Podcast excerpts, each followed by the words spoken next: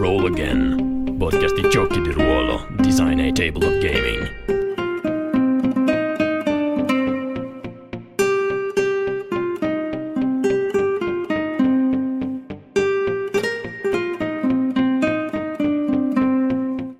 Ciao a tutti e benvenuti all'episodio 26 di Roll Again. In mezzo ci sono stati una serie di actual play eccetera, tra l'altro penso continueremo perché mi pare di capire che siano apprezzati. Abbiamo un'altra campagna di Rinascita pronta da mettere in audio, presto ci sarà del materiale anche per Valraven. Con me alle 3 di pomeriggio di martedì abbiamo il signor Alberto Tronti.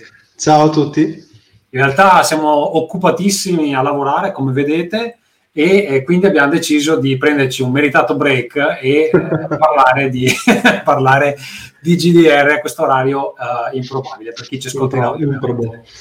Il problema non si pone. Allora Alberto, l'argomento di oggi sono i GDR in solitaria, che sono un po' una nicchia della nicchia, se vogliamo. La nicchia della nicchia. Prima di passare però all'argomento di oggi, voglio ricordare che è online il late pledge di Valraven fino al 27 novembre. C'è ancora la possibilità di recuperare le ricompense Kickstarter, dopodiché le esclusive non saranno mai più disponibili, non sarà possibile recuperare il libro delle anime, non sarà possibile più recuperare i libretti stampati e il sacchetto dei dadi. In più c'è questa cosa della tiratura unica, nel senso che abbiamo un certo numero di ordini, ne stamperemo un pochino in più, però ci sarà solo quella tiratura lì, dopodiché passeremo a delle edizioni diverse che arriveranno in futuro. Quindi se volete, per esempio, il core book con il bordo dorato, eccetera, vi conviene entrare adesso nel late pledge. Se ci state vedendo in video vedete l'indirizzo in sovraimpressione, altrimenti lo leggo per chi ci ascolta in audio: bit.ly/valraven-late pledge fino al 27 novembre. In più, se siete interessati a provare il sistema, questa settimana giovedì sera abbiamo una sessione 0 dove si creeranno i personaggi con le regole complete. Non sono tutti i ruoli, Alberto, quanti sono? 6, mi pare. Sono 6 e in anteprima ce ne saranno 2 di quelli che poi sono nell'espansione. Nel libro delle Eclissi, esatto. Quindi insomma, se siete interessati a Valraven, appunto late pledge, oppure venite sulla nostra community Discord, metto adesso il link per chi vuole raggiungerci ed è interessato a provare appunto la sessione 0 di Valraven.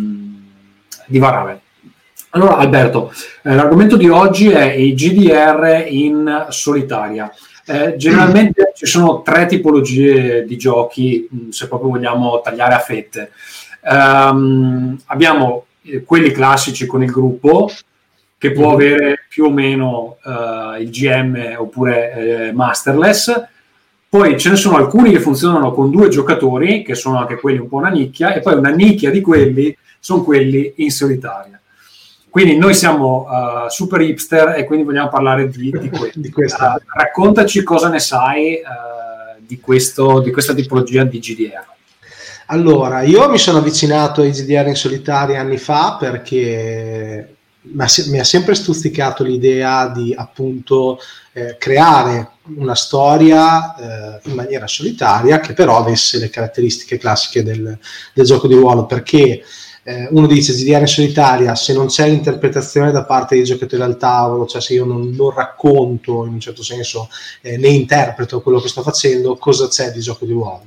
Se noi prendiamo la definizione di gioco di ruolo per un gioco che ci permette in maniera attiva e proattiva di creare una storia, anche un gioco di ruolo in solitario ha il suo perché, perché quello che deve fare un buon sistema di gioco per un gioco in solitario è dare al singolo giocatore degli spunti su cui poi lui vada a elaborare appunto e creare una storia.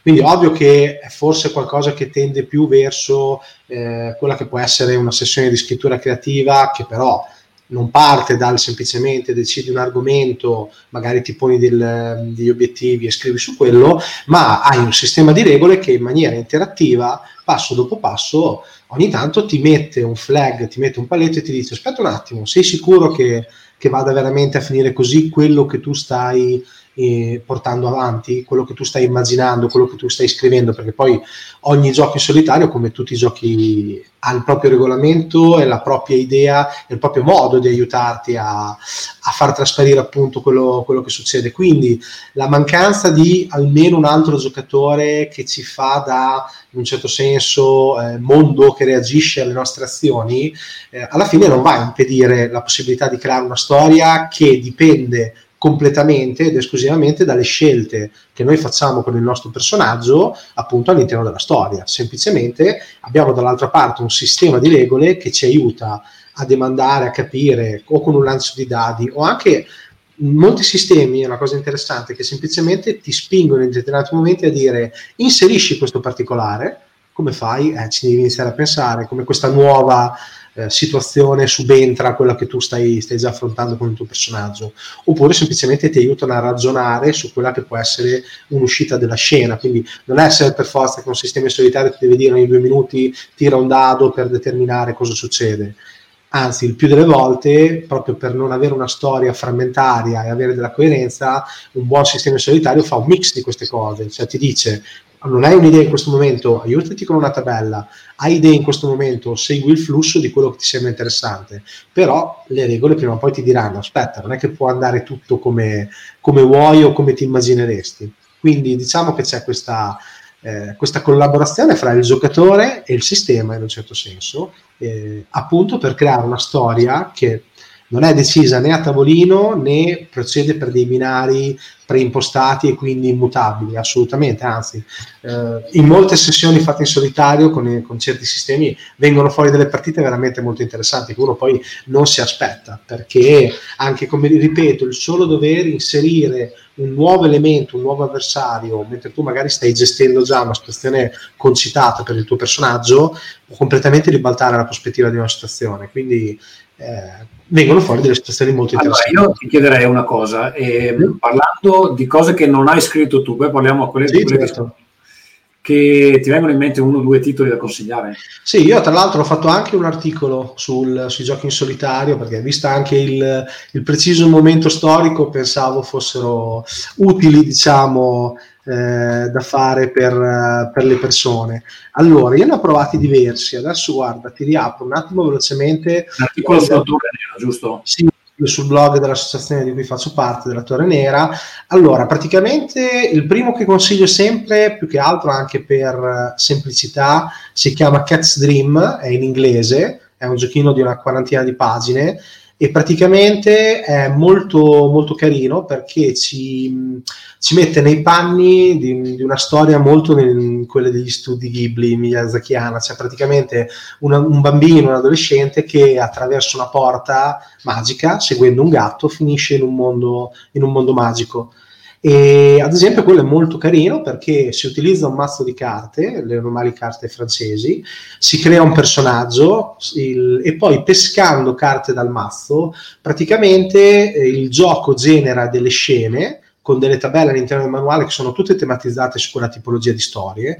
Però il gioco è anche sfidante, perché se noi finiamo il mazzo o comunque esauriamo X carte prima della fine, il viaggio del nostro protagonista non va a buon fine. Quindi quando c'è un conflitto in una scena che viene determinato appunto dalle carte pescate, noi andremo a giocare, a pescare delle carte, e poi ci sono vari valori, fra cui il cuore, la paura, il coraggio, le cose classiche di questo tipo di storie, che vanno a interagire su quella che è l'uscita della scena. Quindi magari non usciamo vittoriosi da una scena quando incontriamo lo sgherro più potente del cattivo della storia, e quindi le carte magari mandano avanti la storia, però a noi non è andata perfettamente bene.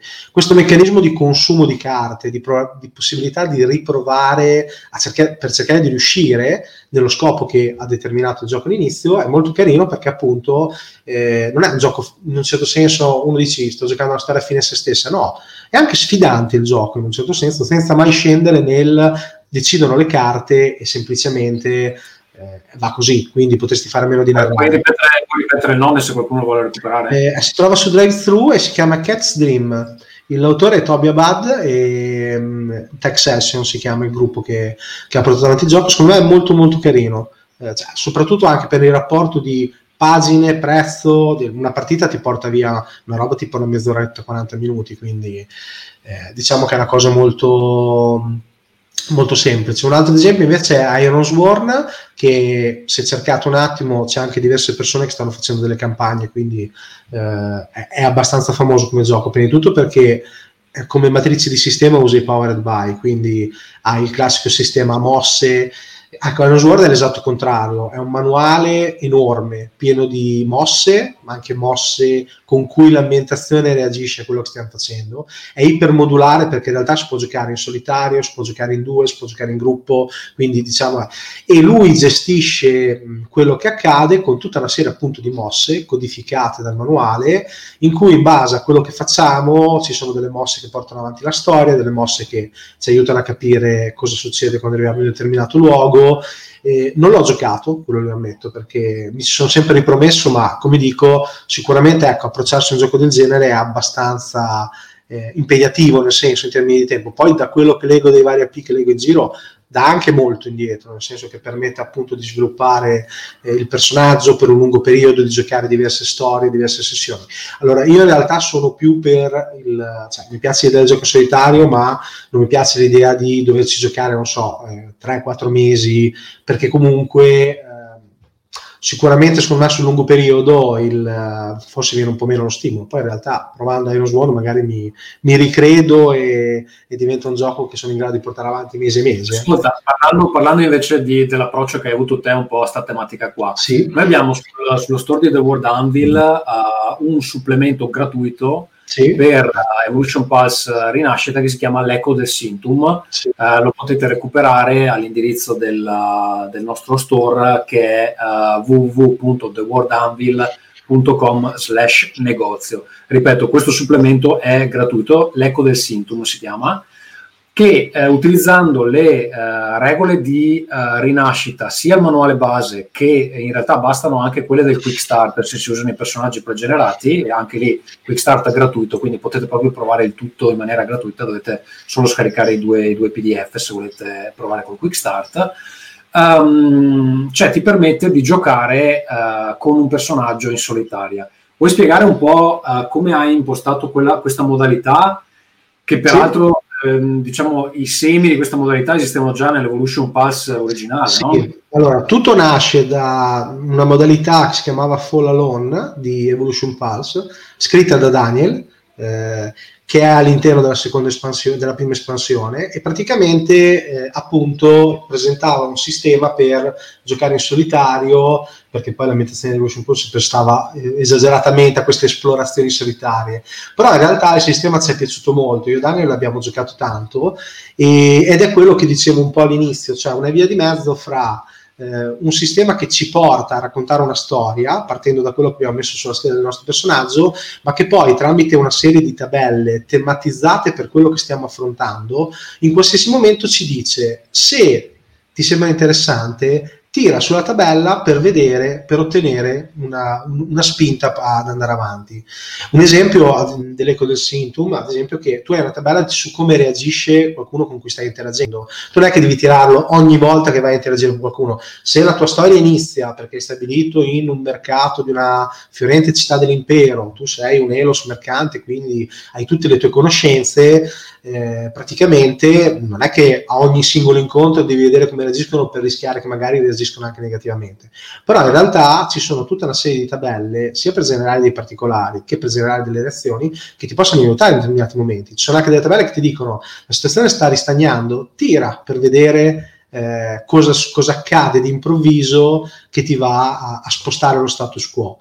Quindi diciamo che c'è un gioco molto libero, molto aperto, dove tu stabilisci l'obiettivo del tuo personaggio all'inizio, cioè il perché lui si trova in questo momento, in questo luogo, cosa sta cercando, qual è il suo obiettivo a breve termine, e dopodiché però tu inizi a narrare, inizi a creare delle situazioni dei personaggi anche grazie alle tabelle, e poi, come dicevo, quando arrivi a determinate scelte puoi sempre decidere di: mi sta piacendo quello che sta accadendo, vado avanti, oppure non lo so, sento che potrebbe aiutarmi, potrebbe darmi uno stimolo in più, tiro una sola tabella.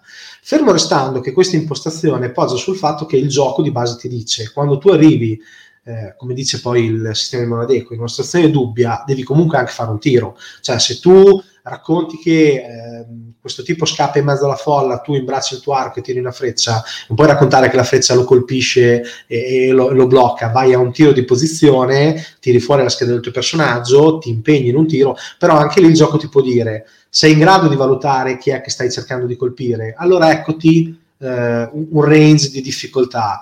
Invece vuoi scoprire, magari scopri che è qualcuno di molto più capace di quello che ti aspettavi, decidi il suo livello di potere fra antagonista, tira, e c'è una tabella che ti dice il livello di opposizione contro cui vai a sbattere in quel momento.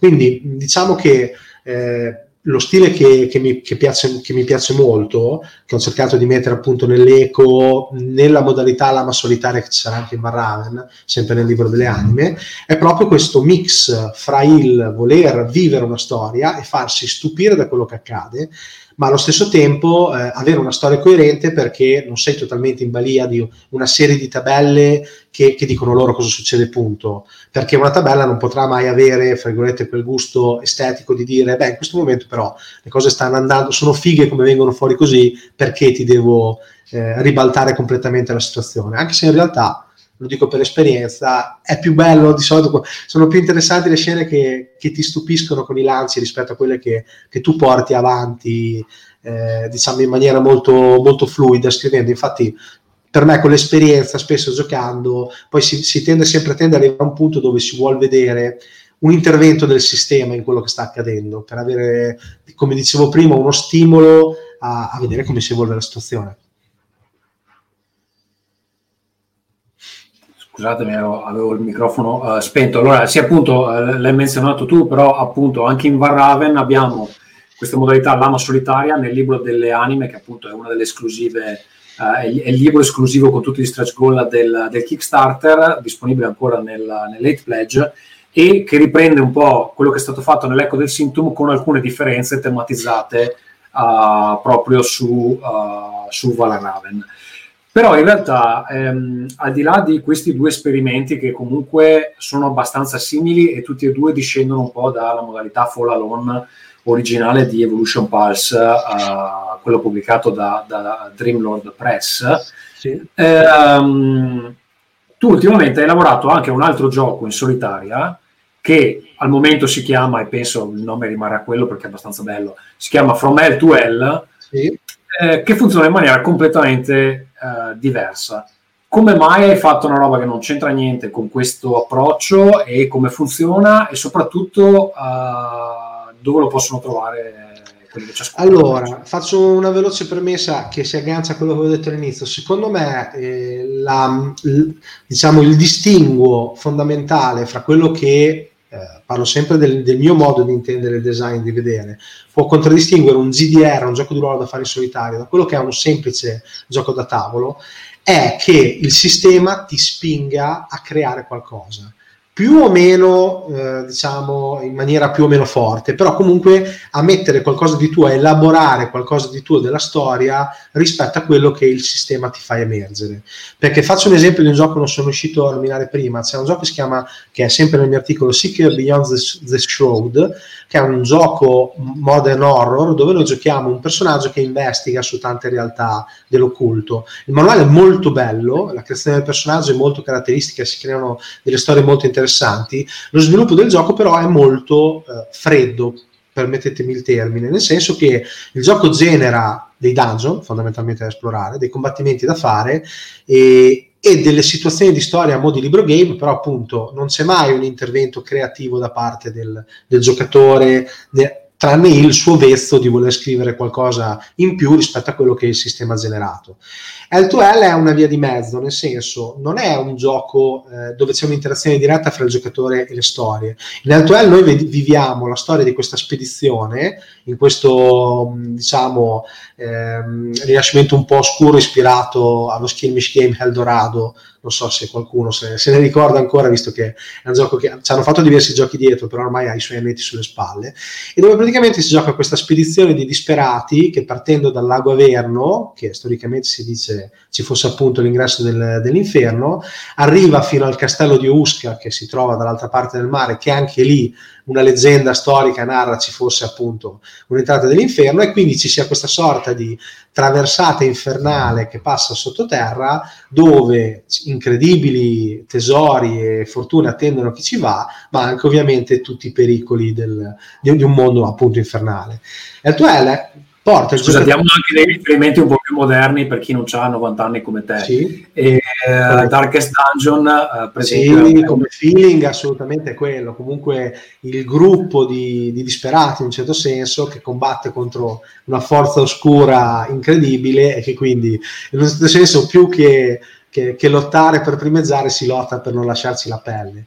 E la particolarità di RTL è che il giocatore scrive il diario, in realtà è il cronista di questa storia, non è uno dei protagonisti delle quattro personalità che compongono i capi della spedizione. Lui vede dai suoi occhi cosa combinano questi quattro disperati lungo il viaggio, quindi il gioco è diviso a tappe. Le tappe possono essere degli scontri con le creature, il ritrovamento di artefatti, degli estranei eventi che hanno una risoluzione meccanica. Il giocatore fa delle scelte tattiche, decide come impiegare le sue risorse, però tutti gli spunti narrativi che la tappa fa uscire a fine giornata il giocatore li deve trasformare appunto in un diario che è lui stesso, da cronista, che con i suoi occhi ha visto, e quindi raccontare cosa sta succedendo in questa traversata infernale.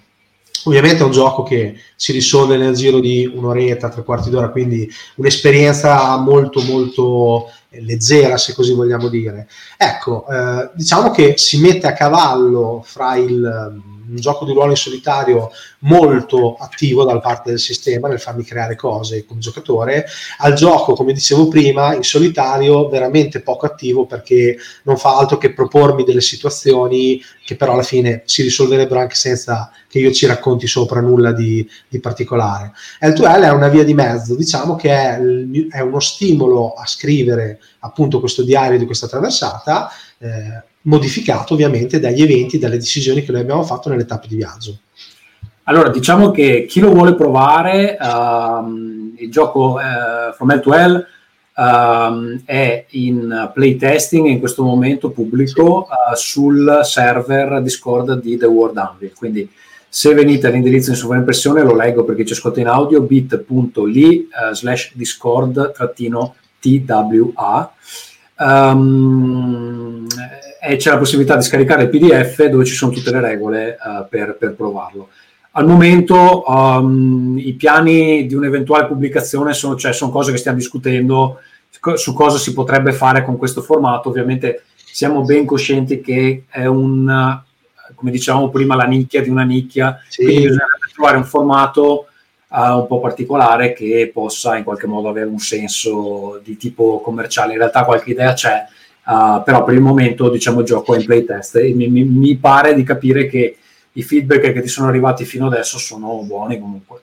Sì, io poi ho ricevuto dei diari fighissimi, quindi anche solo per questo sì, merita lo stesso. Alla fine di ogni giorno i giocatori scrivono il diario che poi si può anche condividere con gli altri, quindi si vede come vanno i viaggi degli altri. Aggiungo giusto una cosa, scusami, sì. Che quello che dicevo, il gioco che ti dà stimoli, perché poi uno riesce a scrivere bene il diario? Perché quando crei le personalità ti dice qual è il loro difetto più grosso, ti dice qualche loro caratteristica, quindi è il gioco che ti spinge poi a caratterizzare meglio questi personaggi. Scusa, era giusto per dirlo, perché sennò...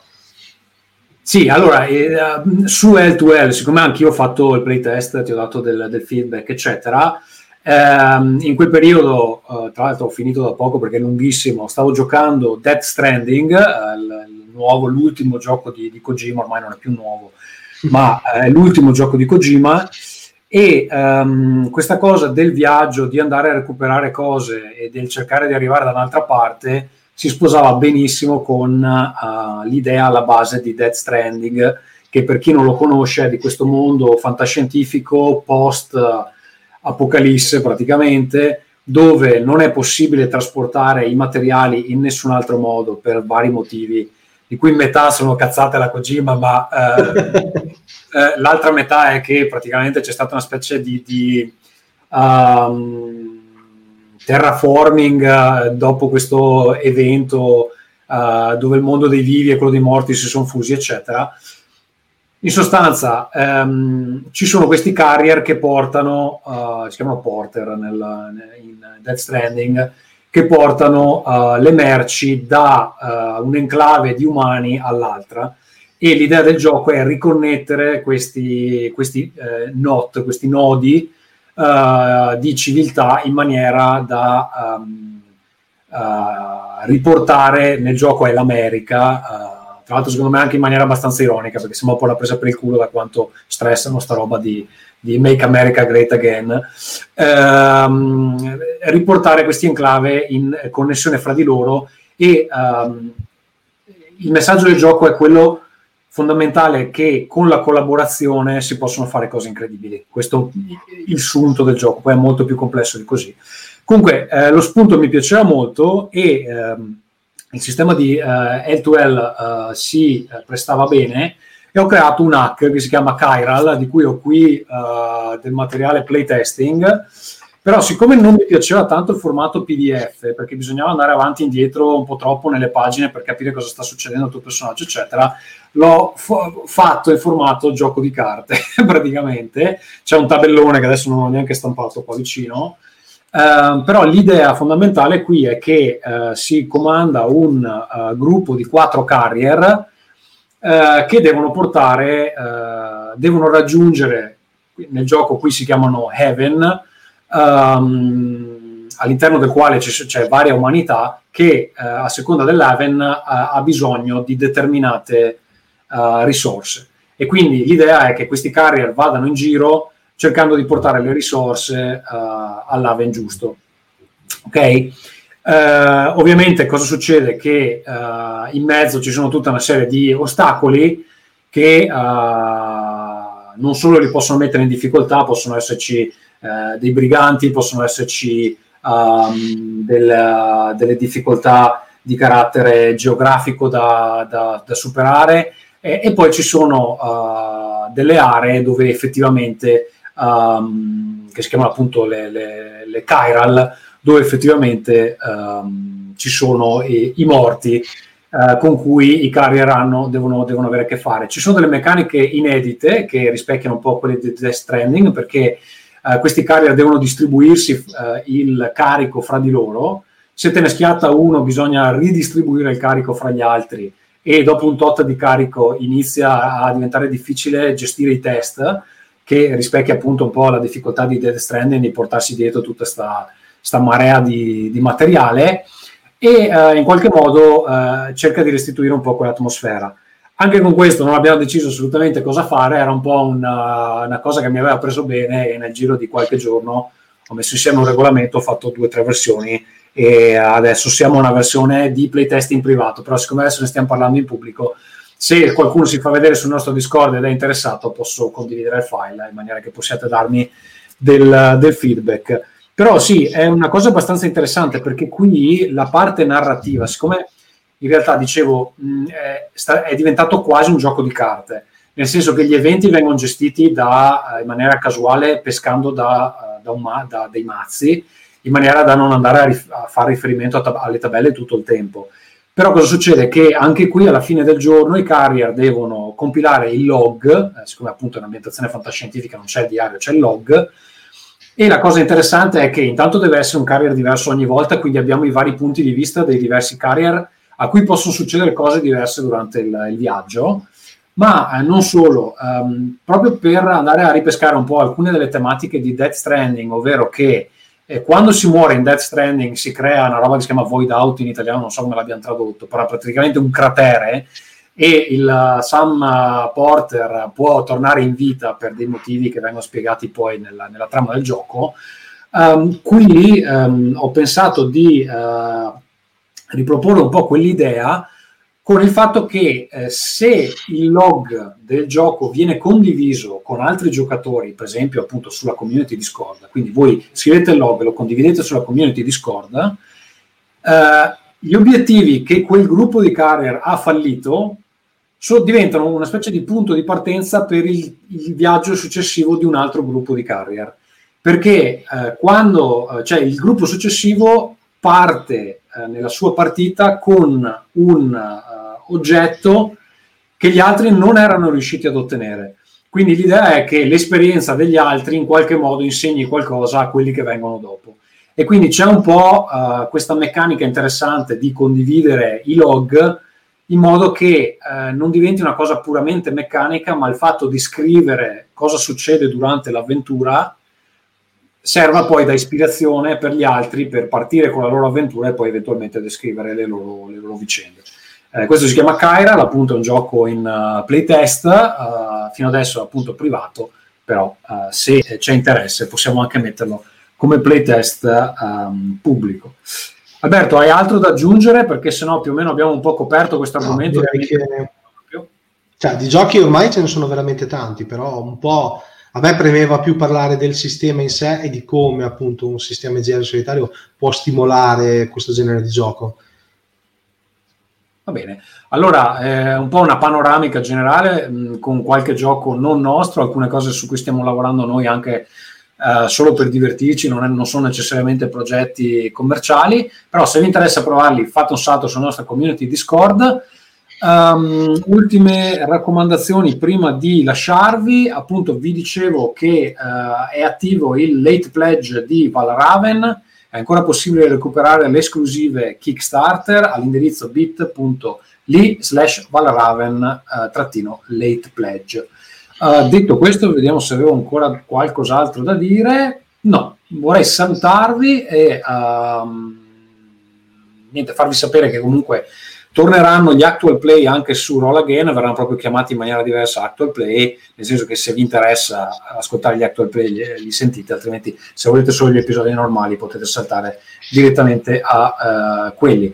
Ecco, l'ultima cosa, questa settimana, se ci ascoltate in tempo, giovedì 12 alla sera abbiamo una sessione 0 di Valraven, se volete provare la creazione del personaggio con le regole complete, e comunque penso ci saranno altre iniziative entro fine mese, entro il 27 quando finisce il late pledge. In questo momento ci stiamo approntando a iniziare con l'impaginazione del core book, quindi siamo a buon punto con quello e ovviamente i lavori procedono anche su tutto il resto. Scusa Tommaso, volevo solo dire che venerdì 13 ci sarà la sessione conclusiva su Nerd Roulette della campagna mini di Valraven che sto gestendo. Quindi ecco, chi non l'ha seguita può recuperare tutti gli episodi sia su YouTube che credo anche su Twitch. Nerd Roulette è una mini campagna di quanti episodi? Sono 4 più una mini sezione 0, cioè che è una versione condensata della sezione 0. Purtroppo per varie problematiche mie abbiamo rimandato l'ultima sessione, la recuperiamo venerdì. Va bene, ma voi potete vedervele tutte di fila. Grazie a chi ci ha seguito, questo è Roll Again, trovate tutti gli episodi a www.rollagain.it, io vi ringrazio e vi do appuntamento alla prossima puntata, grazie, ciao. Ciao a tutti.